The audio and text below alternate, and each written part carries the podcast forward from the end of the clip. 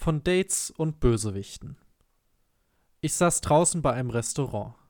Die Angestellten spielten einen Song von Sia, veränderten den Song aber so, dass sie sich über diesen lustig machen konnten. Da wurde ich echt sauer und wollte, dass sie damit aufhören. Ich bin eben ein großer Sia-Fan. Nachdem ich mit Essen fertig war, ging ich zum Restaurantbesitzer und sagte ihm, dass das Essen okay war. Offenbar war der Besitzer irgendein Bösewicht. Er sagte, dass ich perfekt für etwas geeignet wäre und wollte, dass ich mitkomme.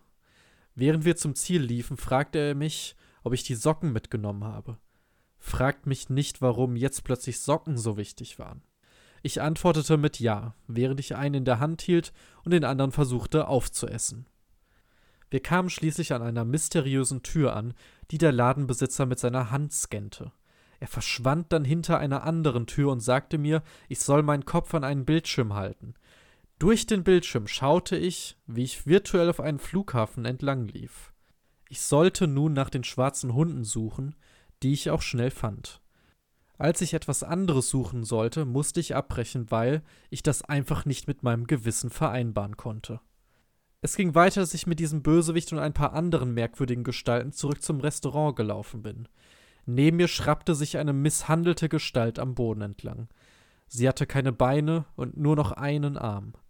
Die Gestalt erzählte mir, dass der Bösewicht ihr das angetan hat.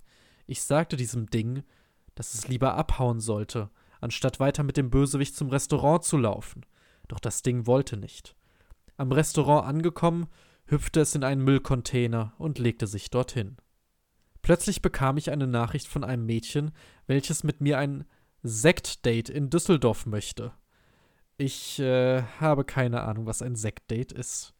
Ich erzählte das meinen Großeltern, doch die sagten, das soll ich nicht machen. Düsseldorf wäre jetzt als Spontanaktion viel zu weit weg. Ich sollte ja schon um 22 Uhr da sein. Dann bekam ich dieselbe Nachricht von einem anderen Mädchen, mit dem ich in echt schon seit zwei Jahren keinen Kontakt mehr habe. Da hatte ich die Befürchtung, die beiden wollen mich einfach nur verarschen. Wer will schon ein Sektdate mit mir? fragte ich mich. Ein kurzer Cut. Ich fuhr mit meiner Mutter und meinem Stiefvater mit viel zu schnellem Tempo zu einem Einkaufszentrum. Mein Stiefvater fuhr. Wir knallten fast in einen Zaun. Am Einkaufszentrum angekommen, stürmte er aus dem Wagen, ich hinterher. Irgendwann verlor ich ihn in den Gängen. Da entdeckte ich zehn Fahrstühle, die nebeneinander platziert waren. Auf allen Fahrstühlen standen hunderte Ziele, wo Fahrstuhl XY hinführt.